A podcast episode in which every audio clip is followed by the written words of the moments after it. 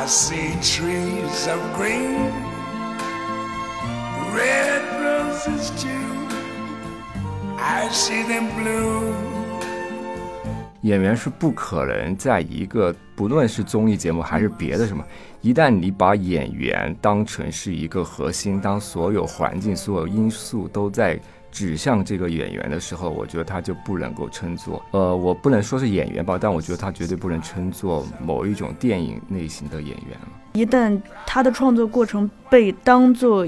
一个综艺来观看，而且现在这个评论又这么的及时，弹幕直接就可以飘在上面，大家直接就可以在微博呀，或者是公众号各种平台上去反馈这些东西，一定会对他们造成干扰。这个干扰一一方面是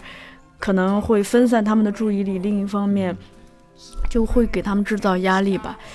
这个时候，有的人他难免忍不住想取悦观赏者，有的人会难免因为没有取悦观赏者而受到批评或者是什么。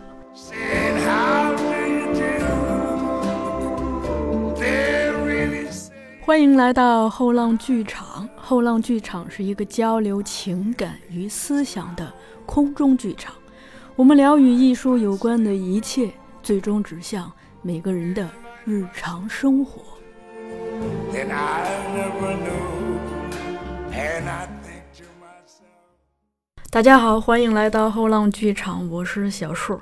这个最近出了一档综艺节目，叫《演员请就位》，播了已经有两期了。然后我们今天打算拉这个自个儿同事一起来聊一下这档节目。我先介绍一位新同事，是百元。百元跟大家打个招呼吧。大家好，我是百元。然后另一位就是我们的主播曹操二。啊、大家好，我是曹操二。呃，这期节目录的真困难。我们本来打算嗯第一期播完就录，然后是因为因为我的问题，耽误了家大家的问题 各有各的问题。每个人都太忙了，太忙了。呃，忙什么呢？是因为我们最近这个，我们又开了一档新的专辑，叫《后嗯浪电影》，所以以后就电影和戏剧类的可能会分开上传。对对电影更感兴趣的朋友，可以多多的关注《后浪电影》这个专辑。嗯，后浪电影和后浪剧场这两个专辑都会在后浪电影学院这个账号对，的就是分了一个专辑。对，就多一专辑。好，那咱们就直接进入今天的主题。嗯，OK。我想的是，我们先呃讨论一下，因为它毕竟是一档综艺，嗯，可以讨论一下这档综艺它诞生的一个环境。环境是吗？因为嗯首先每天各个平台有各种综艺，嗯其次表演类的综艺也挺多的。说我不知道大家对这些有什么样的观察。啊、我只看过之前的演员的诞诞生对，我没看过别的。它也算是大陆地区表演类综艺的一个先驱了。对对对，现在回想起来，对，是最早的就是话题性最大的一个表演类的综艺。而且咱们这个节目，就像后浪剧场这个专辑，当时是应那个景而生。啊，对对对对对，我们第一期就在对后浪剧场第一期就是聊就在聊演演员的诞的生嗯。嗯，百元是经常看各种综艺，我看对你有什么观察吗？其实演技类的综艺，我也是从这个节目开始第一次看。呃，之前的话就是应该成功的只有一档演技类综艺，就是浙江卫视的《演员的诞生》嘛，现在叫做《我就是演员》。嗯，它其实也是在这个季度，就是之后第会播出，对吧第四季度。嗯然后今年的话，爱奇艺又出了一档叫做《演员的品格》，但是嗯没有太大的水花。它也是今年播出了吗？对第一季是去年已经 制，作过你看咱们都的，不知道对。对，大家都不知道。然后今年他会播第二季，然后他是呃，好像就是请来了一个导演，就是请陈可辛来嘛，嗯然后他有在这方面做宣传。然后另外就是优酷好像还会出一档叫做《演技派》的，嗯也是演技类综艺。然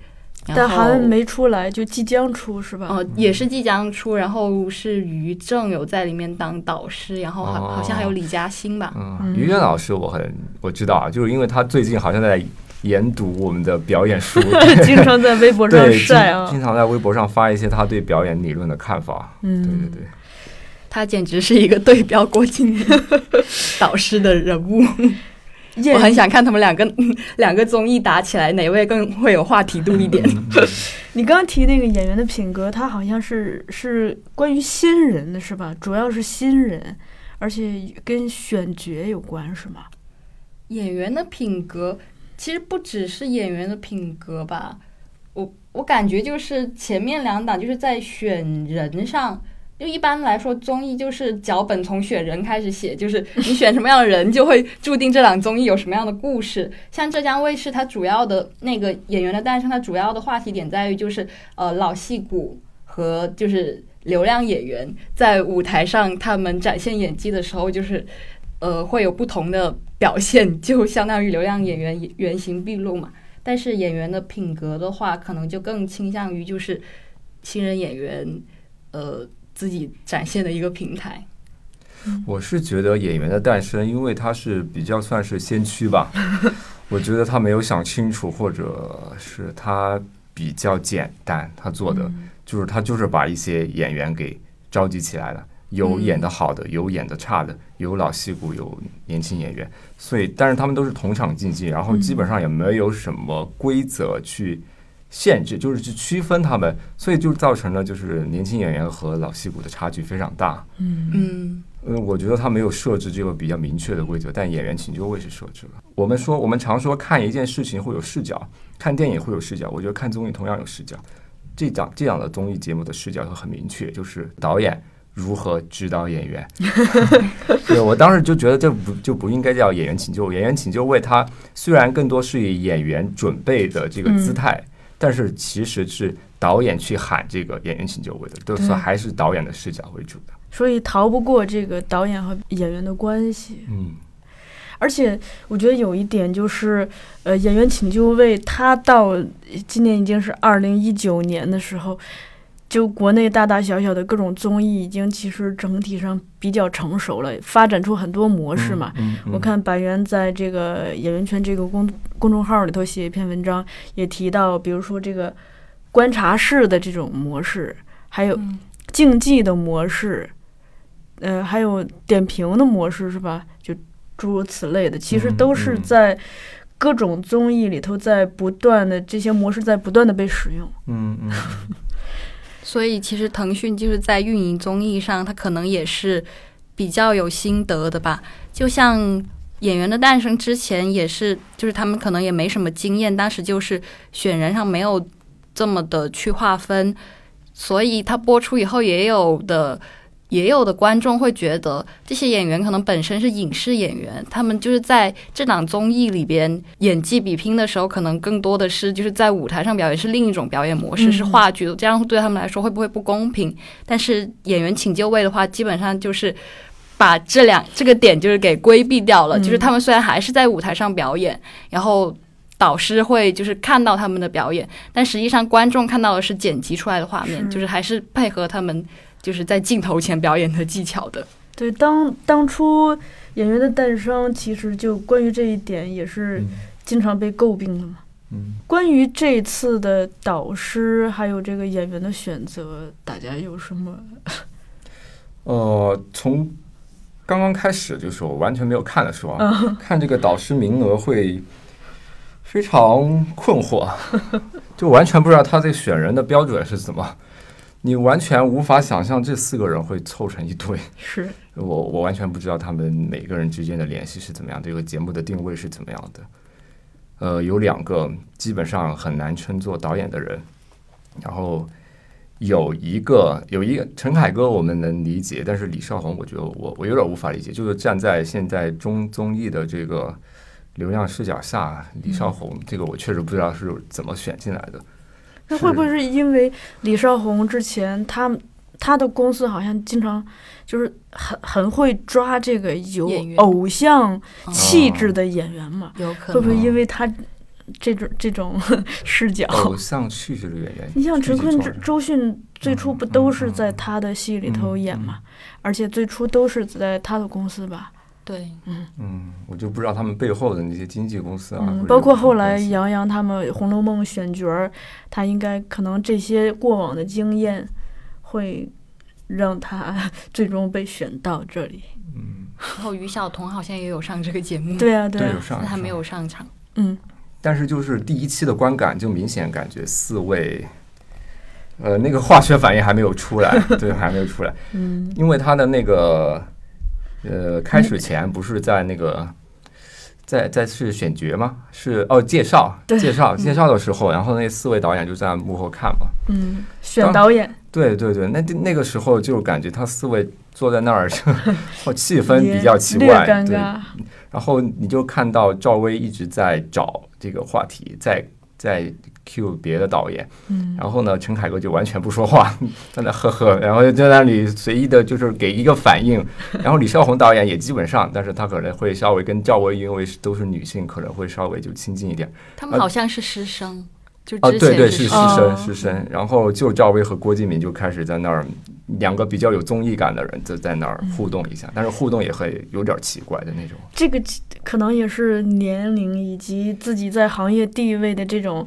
他是有这个 阶梯嘛。然后赵薇可能从各方面，她处于不管从年龄也好，从其他方面也好居中，所以她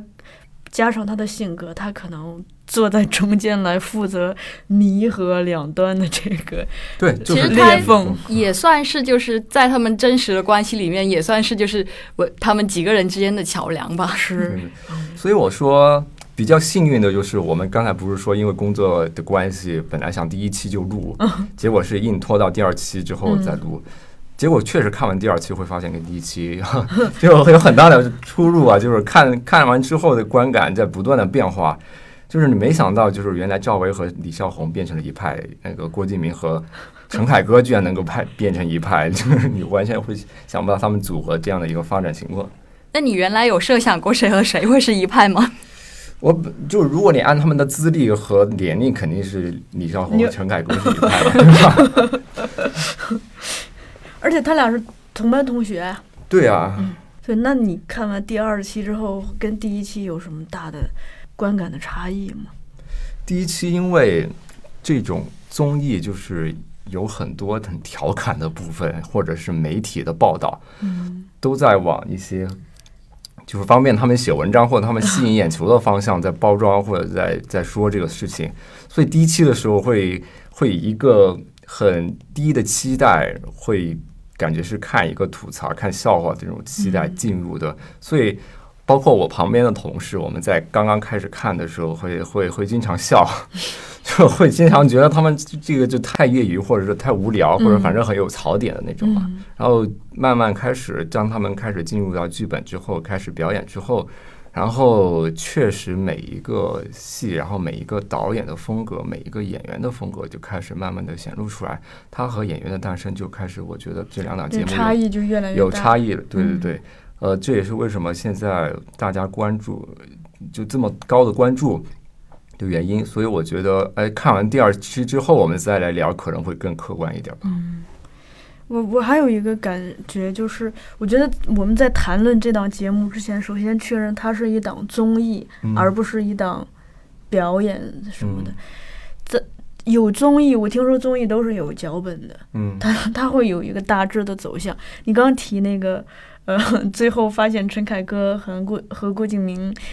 似乎观点越来越趋同，嗯嗯我在想会不会也是一个剧本的设置？其实可能剧本倒不会这么的细，嗯但是可能团队在打造这档综艺的时候，就是刻意选择了四位可能就是完全不同方向的嗯人作为导师的，包括他选演员呢、也是这样的就不同的这个呃戏龄嘛，它是按对戏龄分。像那个孟大明白，他其实在这档节目播出后有评论这档综艺嘛，嗯 他有调侃到说。呃，这简直就是影视寒冬的明证，不然怎么可能凑齐五十多个人的档期？是是挺难，而且他那个主持人应该选择也是经过一番考量的，对吧？嗯，因为选了沙溢嘛，但其实我原本还蛮看好他的，但是 他我看完第二期以后，觉得他可能稍微也有点虚吧，就是他是有喜剧天赋的，但是可能综艺就是主持上，我觉得压力可能跟做演员的时候是不一样的。特别是像他面对一些比较综艺里面比较戏剧化的段落，比如说 就是直接。就是李成儒作为嘉宾，直接就是开始嗯怼台上的某位演员，然后怼到他受不了，然后气氛一度很尴尬的时候，这时候是就是他可能想多次插入调节气氛，但都失败了。结果他就想 cue 陈凯歌导演出来说两句，但是郭敬明就首先表示说没事，我可以，我先说。但这反而成为了综艺的一个话题点。我想可能是团队本身也没有意识到了，有时候有时候脚本可能也比不过就是选人上的计划变比不上变化。对，刚才你说到就是到底是把这个节目看成是一个综艺，还是另外一个什么？呃，我觉得就是这直接就引申出一个我觉得最核心的一个问题，就是演员到底是什么？嗯，就是一档综艺到底能不能够以演员为核心，或者是那这个演员他到底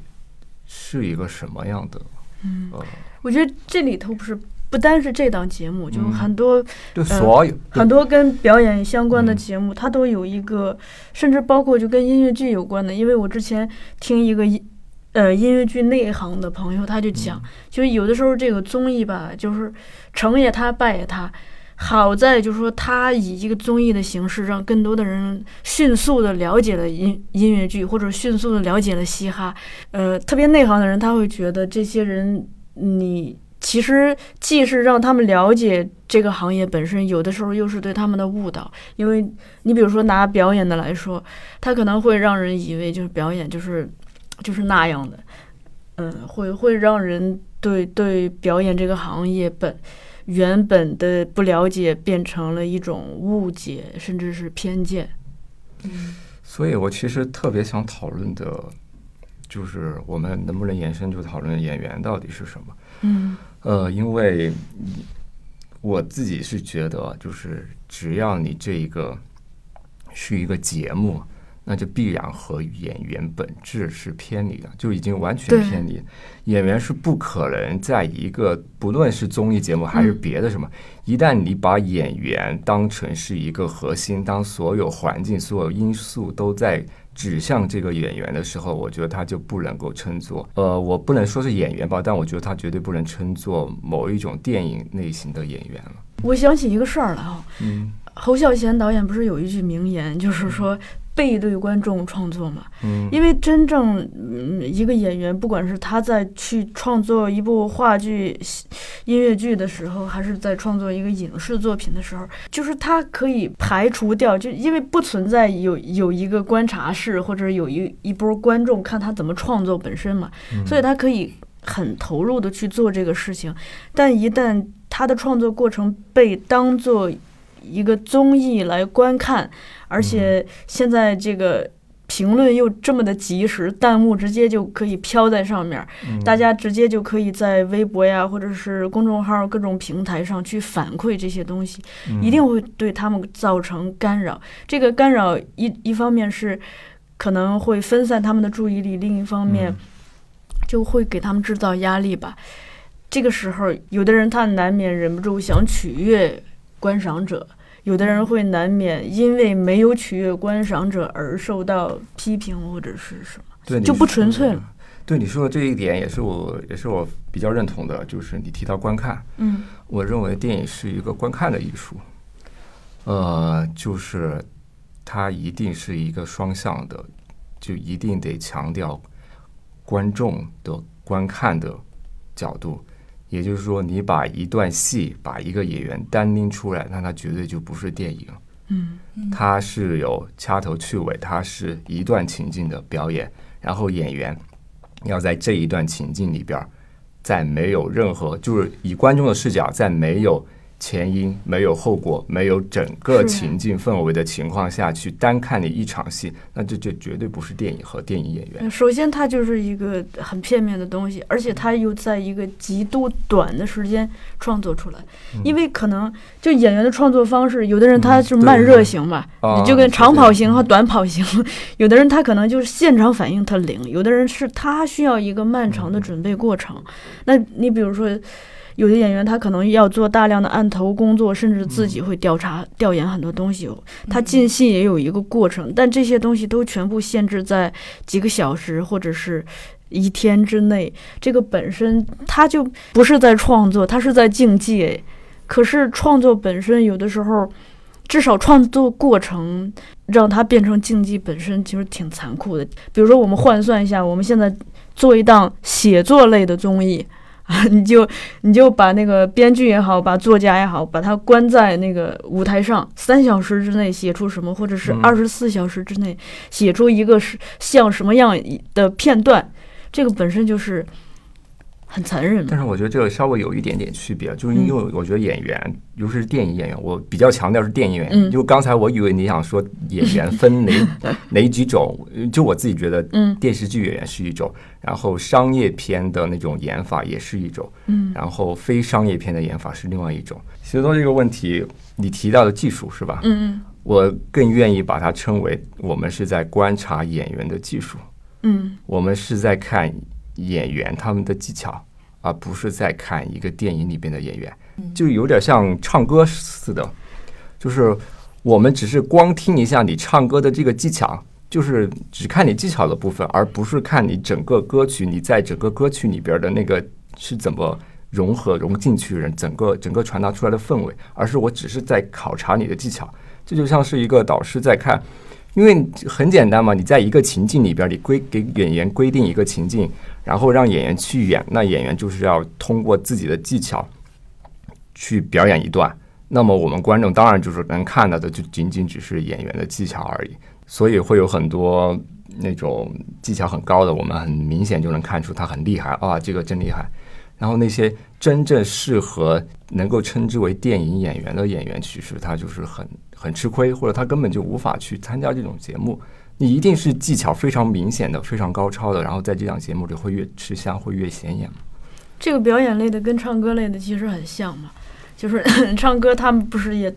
最终发展为基本上就是，比如说飙高音可以体现嗯技巧，或者是呃巨大的肺活量可以体体现技巧，嗯就全部最后变成了这种指标，而而忽略了其实这个技巧不是那个最终的指向嘛，最终的指向是我们想通过这个技巧看到它传递的什么，嗯但是。一旦变成一个竞技类的节目，就会无意中引导观众去忽略它最终传递的那个最重要的东西，而把目光仅仅停留在这个技巧本身。嗯，但是我觉得这种竞技类综艺的话，其实一般都是外行外行看看热热闹闹，内 内行看门道吧。其实那些上了综艺的演员，他其实说不定也根本不在乎说观众怎么看，怎么去评价他的演技，他说不定就只是为了获得更多的 观众对获得资源。对啊，还有一个是这档节目，它是它跟呃《演员的诞生》很不一样的是，它是一档关于电影的表演节目，对而且他设他设的不是那个评论的人了，这次设的是导演，嗯所以他等于把演员和导演的关系。提到了一个前提，而且他的宣宣传片刚一出来，大家就问：电影到底是导演的艺术还是演员的艺术？他们提出这个话这个话题，我觉得算是有过一点点调研究吧，对调研，一点点调研。嗯也是为了后面避雷嘛。嗯提到这个，我觉得，嗯，其实既然电影是导演的艺术，所以其实这个，我觉得我们看这档综艺，除了看演员的表演本身，导演如何指导演员，可能才是更重要的、更核心的、直击核心的那个点。所以这个这个时候，导师的指点能力也被大家提上了这个讨论的，广泛提及。嗯。所以其实这种就是现在演员请就位这种模式，反而是不能体现演员的演技的嘛。它主要体现的是导演和演员怎样一起工作。互动。所以我看第二期的时候，就是出现的，就是像微微、徐阳是、嗯。好像是叫这个名字，对，他们演的那个致致青青春。的片嗯。段，最后出现的那种状况，就是其实，在观众看来，好像他们两个都没有特别的好，然后最后是三个导演都选了微微，但是。微微选择那位导演选择另一位演员，嗯。所以他进入待定席这样戏剧化的情况，就所以大家观众的关注点就已经不在他的演技了，对啊已经在 就是所以这个时候，就那那几个导演之间的选择以及他们的点评，会变成这个节目很大一部分的亮亮点。对对，这个时候我就必须得安利一本我们的书，对，就有一本书叫《如何指导演员》，因为我在接触就来咱们这边上课的很多导演班的同学的时候，我就发现一个问题。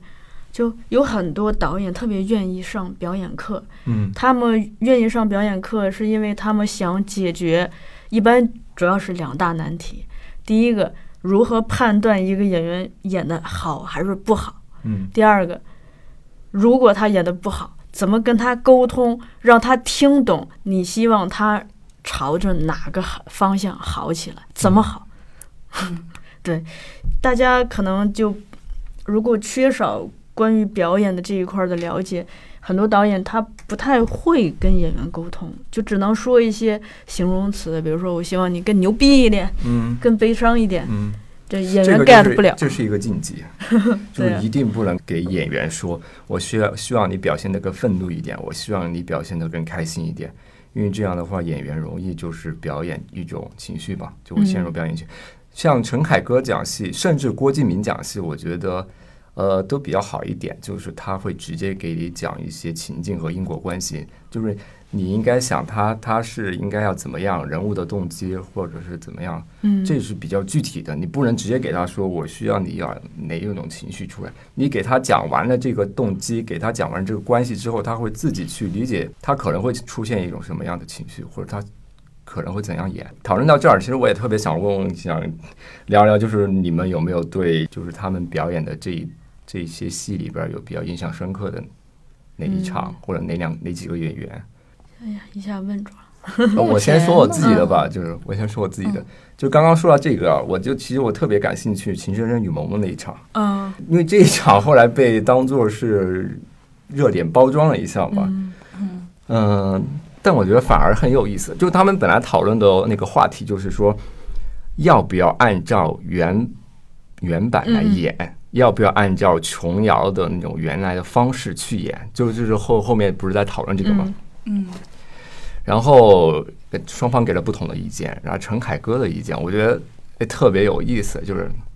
就是他说张云龙你演的很像一个反派，对吧？渣男。演的是一一个渣男渣男，我觉得这个就我觉得这个真的是特别好的一点，就是我觉得这个张云龙比较有意思的一点，嗯就是他没有按照原版是怎么样的，而且他真的在那一段表演里边，他真的演的很像一个反派。首先，我们就说，呃，因为原版里边何书桓本来是一个很痴情的人，对吧？但是你在这一版里边，你完全看不出来张云龙有有何痴情。就何书桓可能是从痴情到愤怒到憎恨这样一个比较呃比较复杂的一个心理的过程，但是你看张云龙就完全感觉他像一个比较偏反派的方式，你没有看到非常痴情的部分，但你能看到他非常非常愤怒，非常那个那个气气质出来的那一刹那，他非常的决绝，非常的果断。呃，这就是有可能是张云龙他塑造，虽然我不知道他是否有意识的，嗯但是你能明显看到和原版的不同，这是两两种不同的人，两个不同的人。但是我只是觉得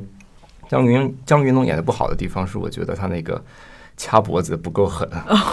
我完全觉得掐脖子不够狠，那个你根本都看不出来双方的那个用力的程度。我觉得就是在保护演员，那可能可能也不敢狠，就不敢真真来。我不知道你们用你们是怎么觉得？但是关于你说这个，我有一点疑问，就说他没有表现出痴痴情的部分，会不会因为就是这个片段截取的本身给他展我觉得现是有这个原因的空间很少。我觉得是有这个原因，包括其实当时他们台下就有问。现就是原剧中有没有推倒这个情节？他们有回放那个段落，就是有推倒了，也是很狠，也是跟就是截取了一个片段有关吧。其实，在这个综艺之前，《情深深雨蒙蒙》这个剧就被拿出来盘点过，就是说何书桓整个人在这个剧中就是一个绿茶，就是经常的反复无常，就是放在现代的审美语境里，他是一个很不算特别正面的男主角。然后他又只截取了那一段，其实那一段在原剧里面他也是比较疯狂、比较抓马的。还有一个是因为你看原剧的话，大部分人他是从第一集开始看嘛，他有一个前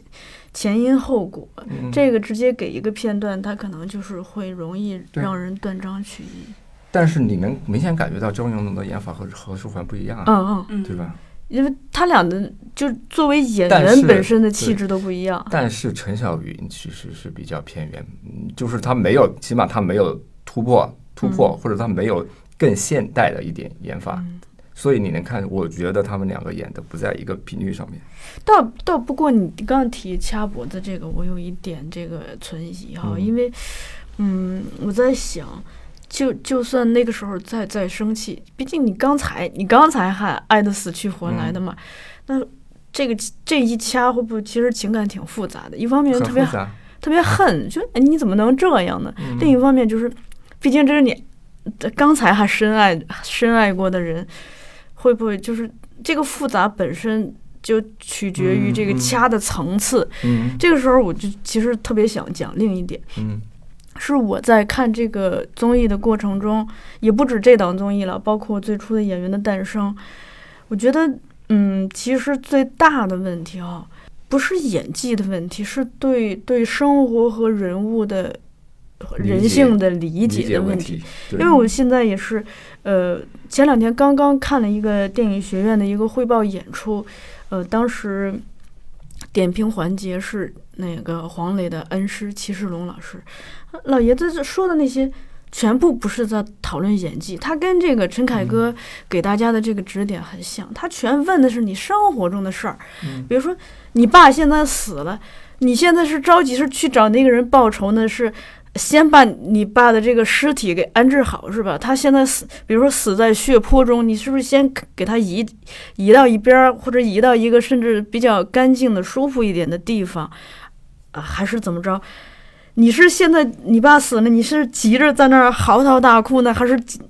赶紧去解决一些迫不及待的需要你解决的问题？这些都是其实都是生活逻辑，所以我觉得，就我想起咱们这个节目，就咱们咱们的节目最初之前用过一个 slogan 叫“呃，表演要生活，生活不表演”。嗯嗯但其实我看到的表演类的综艺，容易犯的最大的问题就是表演不生活。嗯嗯对，而这些综艺最好看的一个看点，我觉得就是。呃，属于生活要表演，我觉得看他们场外的反应反而是特别的，那个是才是真表演，对，嗯那个值得大家观察，因为很嗯多人的反应，特别是，嗯、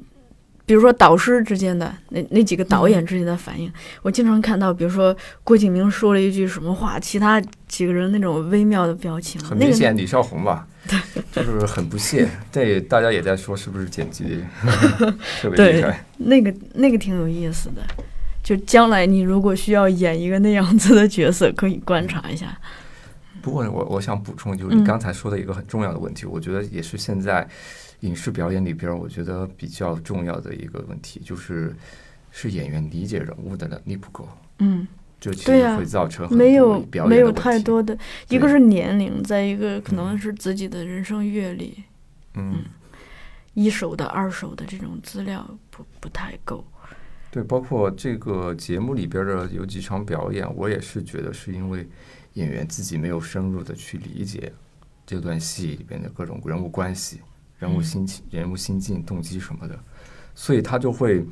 照着原版演。嗯，其实这个节目里边也提出了一个问题啊，就是说我没有看过原著，我应该怎么办？嗯，其实不知道你们是怎么认为，就是看过好还是没看过好？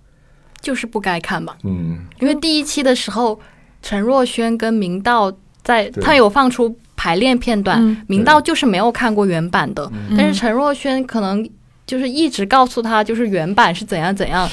他们可能后来就有一点小的争执，对。他然后明道就觉得说他不认为应该去呃照着原版来演，我觉得其实看过没看过，它有的时候是个客观的。嗯比如说我，你恰好就是看过，小时候看过《嗯情深深雨蒙蒙》，对但要不要照着呃原版演，这个是一个值得值得讨论的问题。我觉得是你一看过就会陷入到里边，像陈小云，她就是陷入到里边了？因为我觉得她本人的气质跟赵薇就是差距是非常大的，但是依萍这个角色，她是跟赵薇的气质更符合了，就是他有点风风火火，敢爱敢恨。陈小云就太温柔了，她嗯塑造不出来那个嗯，狠劲。其实这个涉及到，就你等于提出了另一个问题，就是呃演员和角色之间的关系嘛。反正你像我在读《石灰谈艺录》里头，他就那两篇演员手记，我读到的信息，你会发现，其实真的一个演员没有办法把自己就变成一个真的像一个工具工具一样，嗯就让他把自己身上所有的个性都抛开掉，嗯变成那个角色。嗯这样子的演员可能会有，但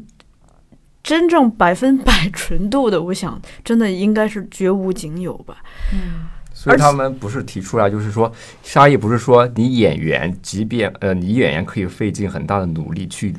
构进那个角色，对赵薇觉得不可能，很难很难。对啊而且有的时候，你演员自身的气质或者性格的特点，恰恰是你自己最闪光的地方，也是你可以赋予这个角色的。那比如说，呃，我之前不是那个咱们去年元旦跟姜若愚老师在节目里头讨论过，也讨论过这个事情。嗯呃，姜老师当时提了一个，就他跟我意见整体比较一致，他就认为，其实每个首先每个人生下来他自己有一个气质的这个质感嘛，嗯。这个东西其实决定了一个演员的可塑性。即使这个演员再那个什么，他不可能演技逃再好，不可能逃开自己这个基础的东西，所以我们会看到，你比如说章子怡，她她演的东西，演的角色，宫二也好，玉娇龙也好，甚至包括《十面埋伏》里头那个女孩儿也好，其实她气质上有一个共通的性性的东西。她一旦逃开这个气质去演别的，基本上就可能会搞砸，比如说《非常完美》我我是这样觉得的。节目播出之后，姜若雨老师又跟我讨论过，就他举了两个日本的女演员，一个是中谷美纪，一个是天海佑希。因为中谷美纪其实是塑造角色能力很强，她可以演不同的人。嗯但天海佑希她有一个被大家经常说的，嗯就是说她好像主要演就是同一类型的角色嘛。嗯呃，一开始我们讨论的结果，姜姜老师说，他就觉得，嗯，中国作为演员的话，中国美剧的这种塑造力更可塑性更强一些，因为它的这个空间很大。嗯。但但慢慢的，他他又去看天海佑希演的一些作品，后来他就又给我发了一个信息，他说他有的时候觉得吧，如果一个演员他可以找到一个一个或一类可以很好的贴合他自身气质的角色，那他就他那就那他就演他自己也可以呀、嗯，只要他自己是。观众愿意买单的，而且观众特别喜欢，受观众喜爱，观众愿意跟着他哭，跟着他笑，因为这一类的演员也很多嘛。沙溢就算是吧，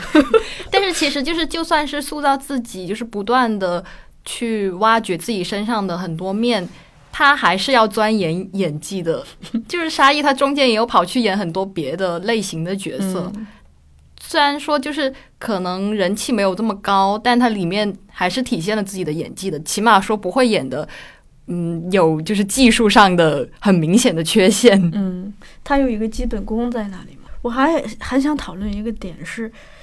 咱们既然之前提到他们表演的主要是片段哈，就算不参加这档综艺，演员在片场他拍的也是片段嘛，嗯一个镜头一个镜头拍的。这里头有有一个很重要的东西，就是呃，用李国修的话说叫“戏不从头开始”。嗯就李国修他在那个李国修编导演《教室》这本书里头，他有一个非常重要的观点，他认为，不管是戏剧也好，电影也好，他不是说只只有这一个片段，而是我们假定它是我们从漫长的生活长河里头截了这一个片段，那就意味着我们所看到的这个片段是有前因以及后果的。所以演员其实准备的时候，除了准备这个片段本身，更重要的是你要想清楚，他在这个片段发生之前的，比如说前一秒、前五分钟，他他是一个什么样的心态，是一个什么样什什么样的能量级别？因为表演经常会讲这个能量级别。嗯另一个是他在就是我们看到的这个片段的当下，他即将往哪里去？他肯定有一个嗯目标什么的，这些东西，就这个来的事。这个事例以及去的事，嗯会决定它中间呈现的这个东西的饱满度。嗯嗯但但是就综艺，首先他选了一个表演的片段，其次演员很多演员他可能以由于时间紧张，或者是自己的这个呃储备不够，他就只准备了这一个片段，会导致这个东西。你会觉得，嗯，他缺乏生命力，嗯就是因为他缺了这个来的事和去的事。嗯但是节目里边有有有有些人做到，也提到了，嗯，就是我这也是我觉得和演员的诞生有个不同的地方，就是海洋天堂那个是吗？在这档节目不止那个嗯微微，他嗯，自己也说到了嘛，他说我会先挖掘我这个人物的前史，嗯或者我先挖掘我这个人物。本来他给人物写一个小传嘛，嗯相当于这本来是导演或者是编剧要去写的，但演员也必须要去自己心里边去写。我必须要清楚的知道我这个人以前是干什么的，哦，我即将要干什么，就是他的前因后果，他一定会先嗯自己想清楚，然后再再进入到这个戏里边儿。然后确实对演员天堂，呃那个海洋天堂也是，但那个陈凯歌说的吧是，对，是陈凯歌因为陈凯歌导戏的嘛问题嘛，所以，他导戏他会讲讲的很清楚前因后果，但具体演没演到这个我我我觉得这个可能得再论，对，但是他们注意到这个问题了，对。你说的其实是这包括两层，它是嗯一一个一个层面的问题，但包括两层，因为人物小传这个涉及一个漫长的前史，嗯。而陈凯歌导演在《海洋天堂》那个片段提及的，他其实就是在这我们看到的这个呈现之前的三五分钟，你是是一个什么样的状态？嗯嗯，因为那个针对这个片段做了一个调整吧？这对可能是就针对这个片段的挖掘了一下他之前的那几分钟或者这一个小时之内发生了什么。因为这些是离距离我们看到那个片段最近的人物一个状态，而且之前发生的东西直接影响着我们看到的东西会是什么。陈凯歌毕竟是短片之王，就是你能明显看出《海洋天堂》的那个完整度和别的都不一样。对《海洋天堂》是里边最完整的，戏剧嗯结构最明显，然后节奏最好的，就是明显看出短了那个陈凯歌短片之王的这个称号。嗯，我觉得还有一个是我比较想提的是，嗯、台词之外的东西，因为现在，呃，大部分演员他基本上抓的是台词嘛，因为那是他唯一可以抓到的。嗯嗯最保险的东西，你只要把词儿记住了，说出来，用你用用你的方式说出来，但你就可以完成这个作品。但完成的好坏，其实取决于这个台词之外的东西。我之前在咱们一个表演课上，就是听到一个讲法，就说人和人之间的交流啊，其实台对话起到的这个作用特别少。嗯而且对话是可以撒谎的，嗯也正因如此，台词的背后才有潜台词嘛。嗯因为其实身体才是诚实的。嗯我们当我们面对一个人的时候，我们愿意跟他保持的身体距离，嗯我们的目光愿愿不愿意看他看他几秒，我们是正视还是、呃、偷着看，以及我们整个的身体语言，其实这个是真正的交流。所以这个是演员发挥的空间。这个我感觉戏剧是比较讲这个。呃电影也讲这个，但是戏剧导演他会非常明显的，他会让你注重你的身体的沟通。我记得那个今天我们最近才出了一本书叫《空的空间》，那个彼得布鲁克布鲁克他不是也说过吗？他说那个台词其实是很危险的，对。因为他是明面上写的，呃，台词是演员自己从嘴里边说出来的，嗯但这个说就是它会加上音调，会加上停顿，会有各种节奏动作，来赋予它最后表达的这个意义。嗯那这个就是嗯，演员必须要去发挥的地方。当然，你念台词那个是最保险也是最乏味的，那是一个最陈旧的。连基本功都算不上，那是基础动作。用用咱们的工作内容术语来说，对，所以它容易把这种形成形容形容成一种是一种将死的戏剧嘛，嗯这就会变成一种将死的状态。嗯，还有一个是我我想跟大家分享一个，呃，就是我在表演课上听到的哈，这个片段，大家从这个老师对这个片段的处理可以听可以看出，就演员的功力在哪里。就这个片段就是假设前男友和前女友之间分手一年之后，意外的相遇了，然后他们有一个很尴尬的对话。然后演员第一次处理的时候，就基本上就是各就把这个词儿说下去，就彼此完成这次对话就可以了。但老师给了两个任务，一个任务是你每说一句话之前，你不要先说话，你先反应再说话。比如说他说一句话，你不要急着说你的话，嗯你先嗯反应，对他那句话反应 react，对，然后再说台词。呃，这两个人其实说的台词，每个人都有一个指向的意思，因为这两个人当时分手是因为男的劈腿，老师就教了演员一招儿，就说男孩子，你不管跟对方寒暄什么，你都是在说对不起，对不起，对不起。对他表达女孩子，你不管跟对方说什么，其实都是在说。其实我觉得这个好遗憾呀，好遗憾呀，好遗憾呀，好遗憾。这个时候就是被被老师调整完，你就再看这两个人的表演，就一下子就台词根本不重要了，就你一下子看到了台词背后两个人这个能量的交换，能量的交流。表演一定就是一种给予和反馈的一个关系。因为我之前在知乎上看到有一个人说表演，他们老师说的，说表演就俩词儿，一个叫 act，一个叫 react。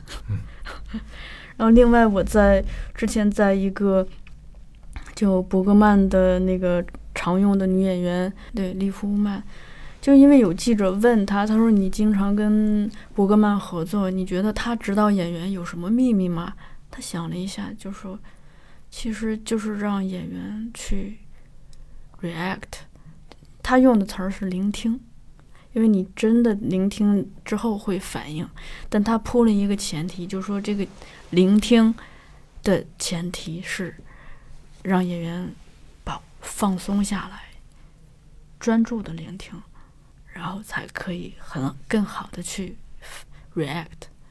因为咱们今天也提到了那个镜头前的表演，我也嗯比较想说一点。其实这个节目除了暴露演员呃导演要如何指导演员之外吧，它还给演员暴露了另一个命题，就是演员可以去做的一个功课，是演员如何跟导演、摄影师、灯光、剪辑师合作。因为我们也经常会听到说，好的演员他是比如说会自己找光，以及他非常清楚自己在摄在镜头的哪个哪个角度，或者是哪个距离之下，自己的这个呈现更准确、更饱满。同时，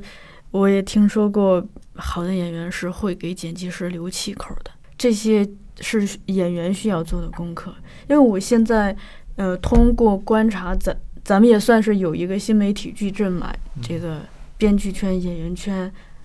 以及电影摄影师，还有关于导演的判定网。从这四个号里头的这个大家对文章的反馈，我就发现，导演和编剧是最好奇心最强，或者是最广的好奇心，他们会愿意看表演的、看摄影的各类的东西。可能是因为他们认为摄影技术性太强了，也有可能。但就是演员去主动关注导演怎么工作，摄影师怎么工作，剪辑师怎么工作的，至少从这些咱们公众号的这个阅读量，我能看出来演员在对这方面的关注不是太多。另一个从上课也能看出来，嗯，你比如说，嗯，做导演和做摄影师的来上表演课的人有很多，包括做编剧的，但是上表演课的人同时兼上导演课、编剧课的人会比较少一些。但这里面有一个实际的问题啊，嗯就是演员他是需要综合训练的，他嗯训练的量是比别的工种要大得多，他要修炼自己的形体。就其实跟唱歌又是跟唱歌一样，就是唱歌你是从小开始练的，从小练，嗯因为这跟你的嗓子生理结构是有关系的。你演员也必须修炼你的形体。我们说的是，对我们说的是那种演员啊，就是。呃，其实我一直在强调，就是有可能是电视剧需要的，有可能是商业片需要的。嗯他们演员需要给出一个呃非常正确的，就是学院派是正确的那种表演，嗯就是你的身体一定是笔直，或者是嗯呈嗯有一个线提着你，对吧？或者是你的台词一定是字正腔圆的，嗯或者你一定是有抑扬顿挫，你一定要控制你的台词的。对，这些都是演员必须要去训练的东西，而这些训练就像唱歌、像播音主持一样，需要日复一日的练。这个可能是演员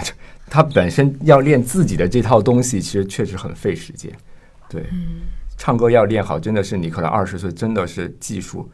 真的练不好，二十岁左右，你必须要到那个阶段、那个体经历之后，你才会练得更好。嗯但是，就是如果多一个这样子的视角，会对自己的工作很有帮助。我为什么会这样说呢？当然，因为我们国庆节开那个镜前表演班嘛，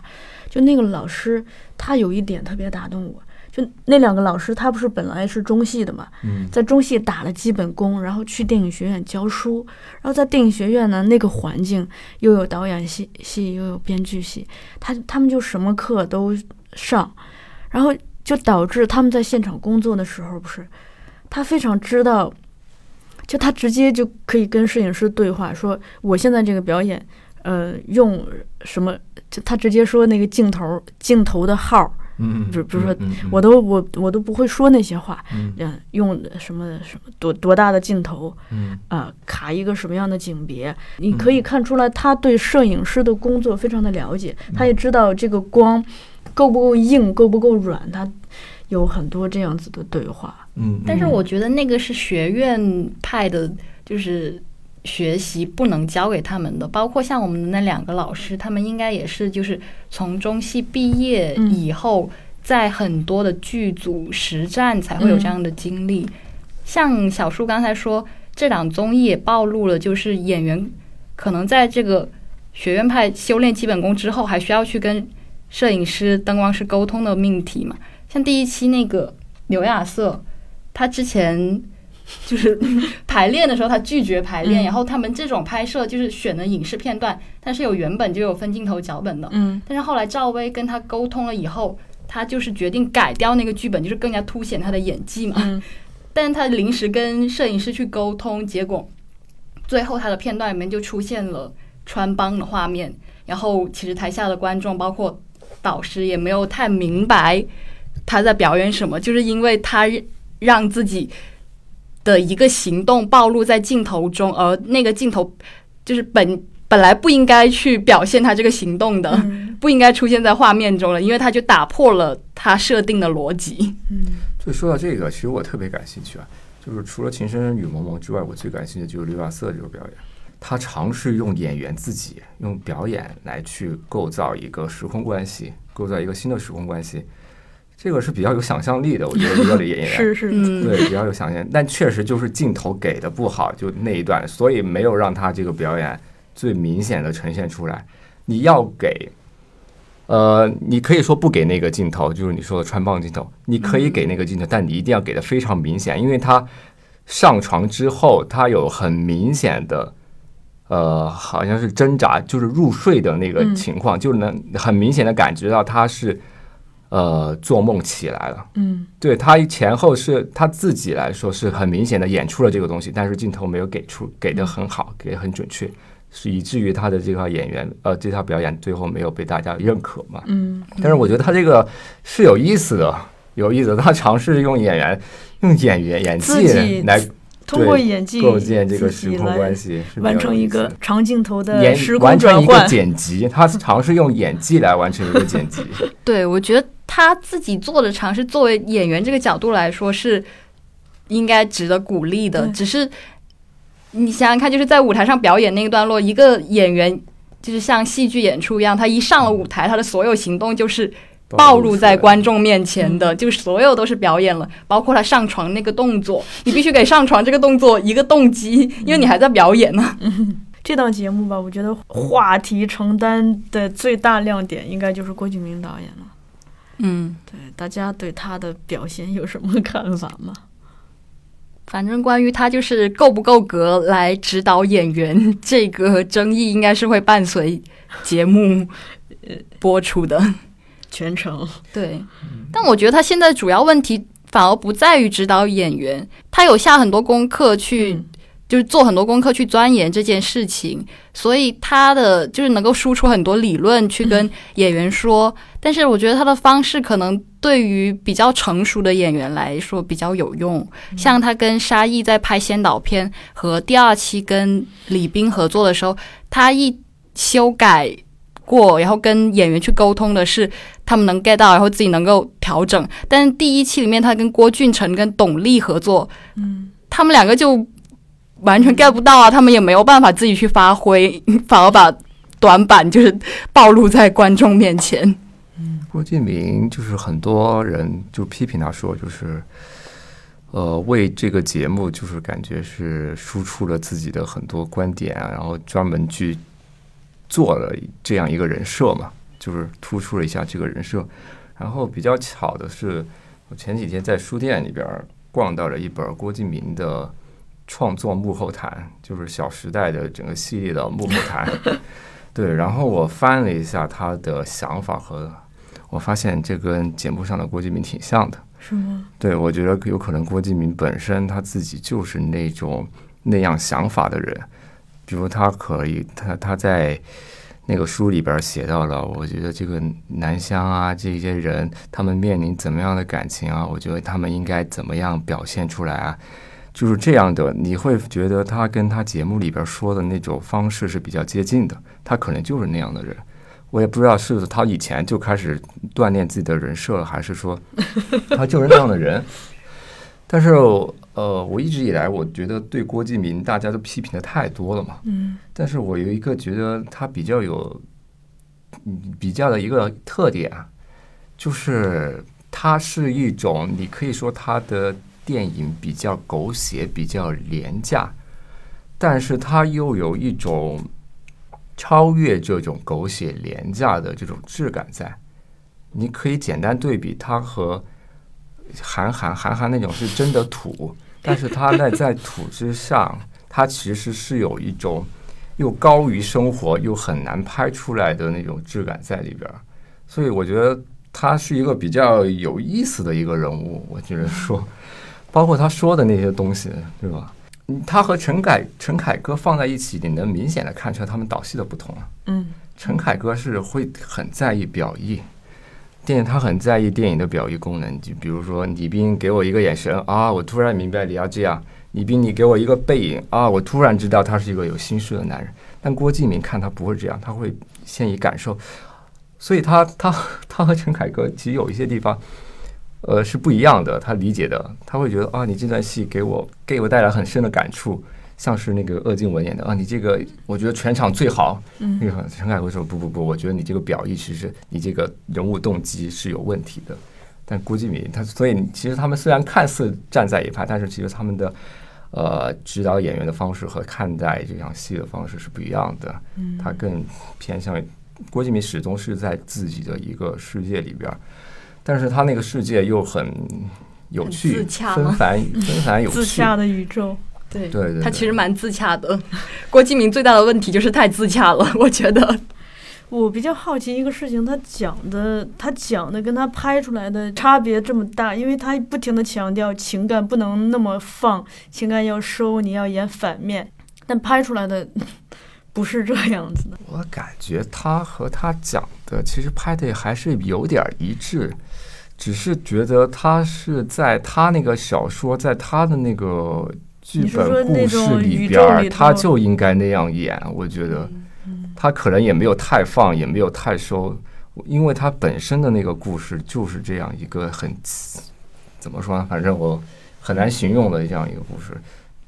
我感我感觉跟他比比较一致的。其实我觉得会不会是他的视听语言有一点问题呢？因为像真正的正片段落里面，我们是就是现成的影视的片段是有分镜头脚本的，但他在呈现自己的那些作品的时候，包括先导片，他跟沙溢合作，嗯。还有那个《悲伤逆流成河》，不是他导演的，是他嗯就是编剧的，是他的好朋友嗯。作者洛洛导演的，都表现的就是两个不一样的他，所以我觉得他是不是就是在导演语汇这方面是不太强的，其实，在指导演员上是 OK 的。当然，因为这个是涉及到如何理解人物，他一定是他毕竟是一个小说小说家，我觉得确实他对理解人物上面，你只能说他一直在自洽的那个阶段，所以他包括他写的那个幕后，我也觉得他真的是自己在理解他自己的这个人物，其实是非常自洽的。所以他在理解人物上面，包括理解各种关系上面，我觉得他是有他自己的逻辑在的。嗯，不过我觉得在呃看这个综艺的过程中，我倒是看出了他说的，呃，要反着演，就他每次他特别急于的表现自己的理论功底的时候，就你能感觉到他其实是急于的证明，努力的想证明自己在导演方面的一个那我就怕他是去习得了这种片段式的观点和金句，对，他也他这方面的能力很强啊，而且他学习我通过他的方发言发现了一个问题，就是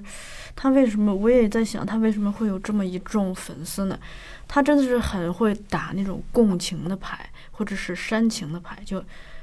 真的是叫煽动你恻隐。他其实就是对细节的把控还是有的，可能也是作为先前作为一个小说家的他很会，天赋吧。他很会就是笼络人心。比如说那个呃，李成儒老师批评了那个，他就直接说，首先是就先自己背锅嘛，首先是我的。这就这种行为本身，其实是会让很多这个没那么理性的人，会首先就啊，好感加分，路转粉，这就是会有这种，他很会煽动这样子的情绪。但是他这个时候其实也是必须要出来接锅了吧，因为气氛还蛮尴尬的。不一定。如果我想，如果对方是陈凯歌的话，他可能先是这个微微一笑，然后慢悠悠的，甚至就先听你们说呗。因为他其实在那个时候很难反驳陈凯歌，因为陈凯歌是一种，因为他看表意能力的，所以他就会比较直切要害，所以大家会觉得哇，陈凯歌讲戏能力很强，所以在那个时候你又反驳不了陈凯歌。嗯，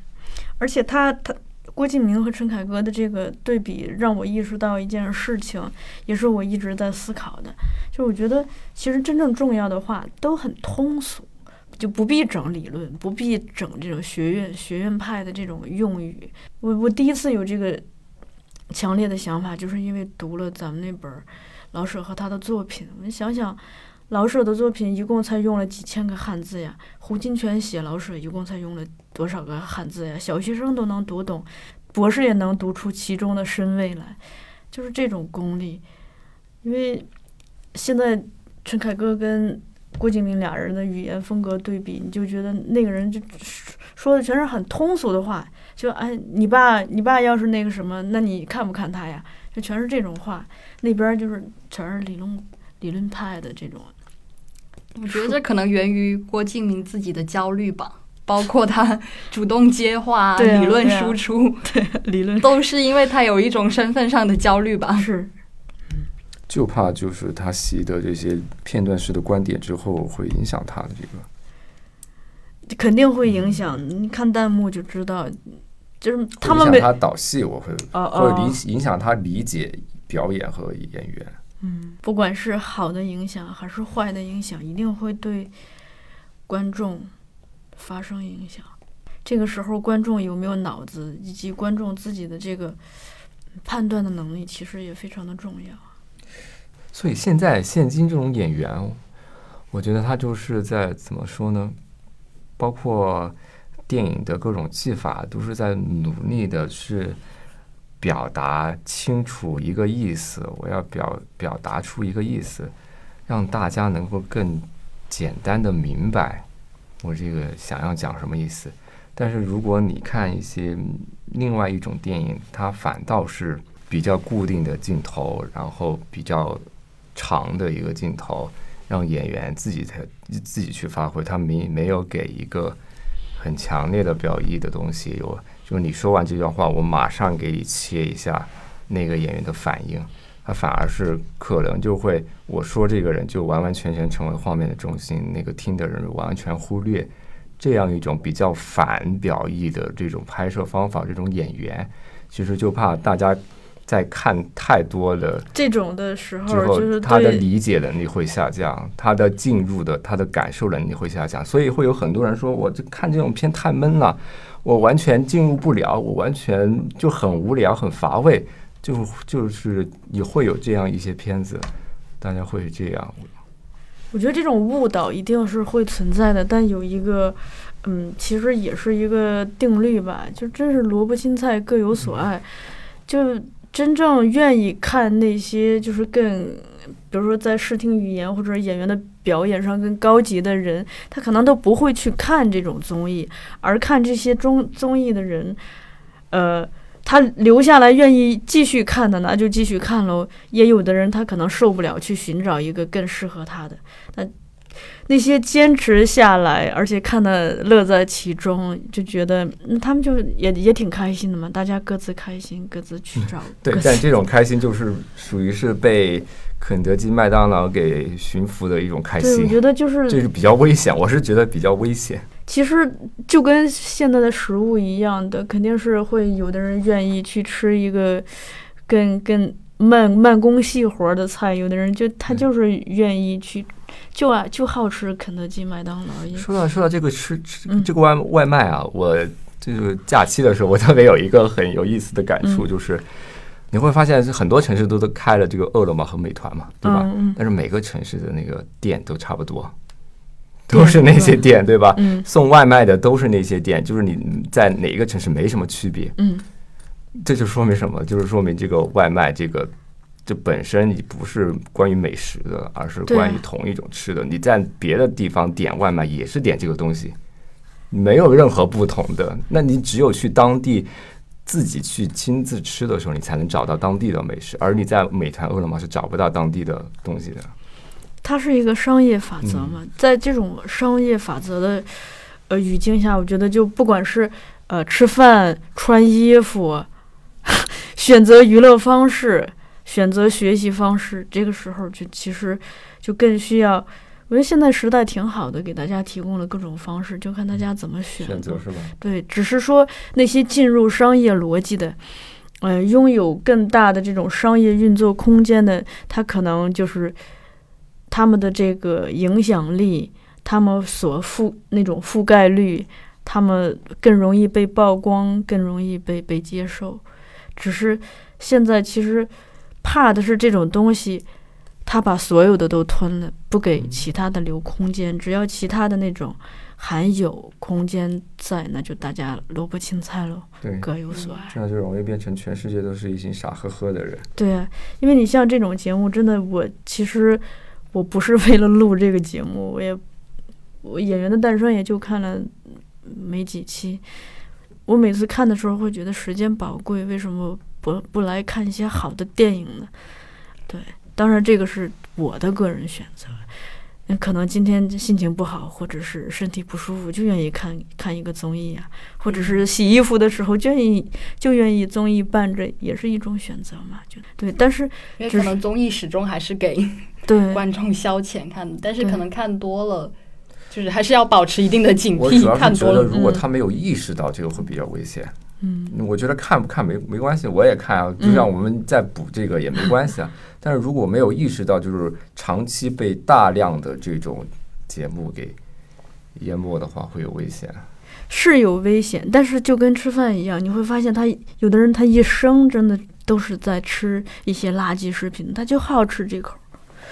就哎呀，说到这儿真的是悲观的说，就是各有各的命吧。但其实像这个节目，也是有很多原本演文艺片的去参加，可能也是出于可能也是各有各的难吧。对，大家都挺难的影视？寒冬，大家都需要，大家都挺难的吧？有普通人想看综艺了，嗯，对呀、演员想要接更多的活。是啊，对于很多普通人来说，可能就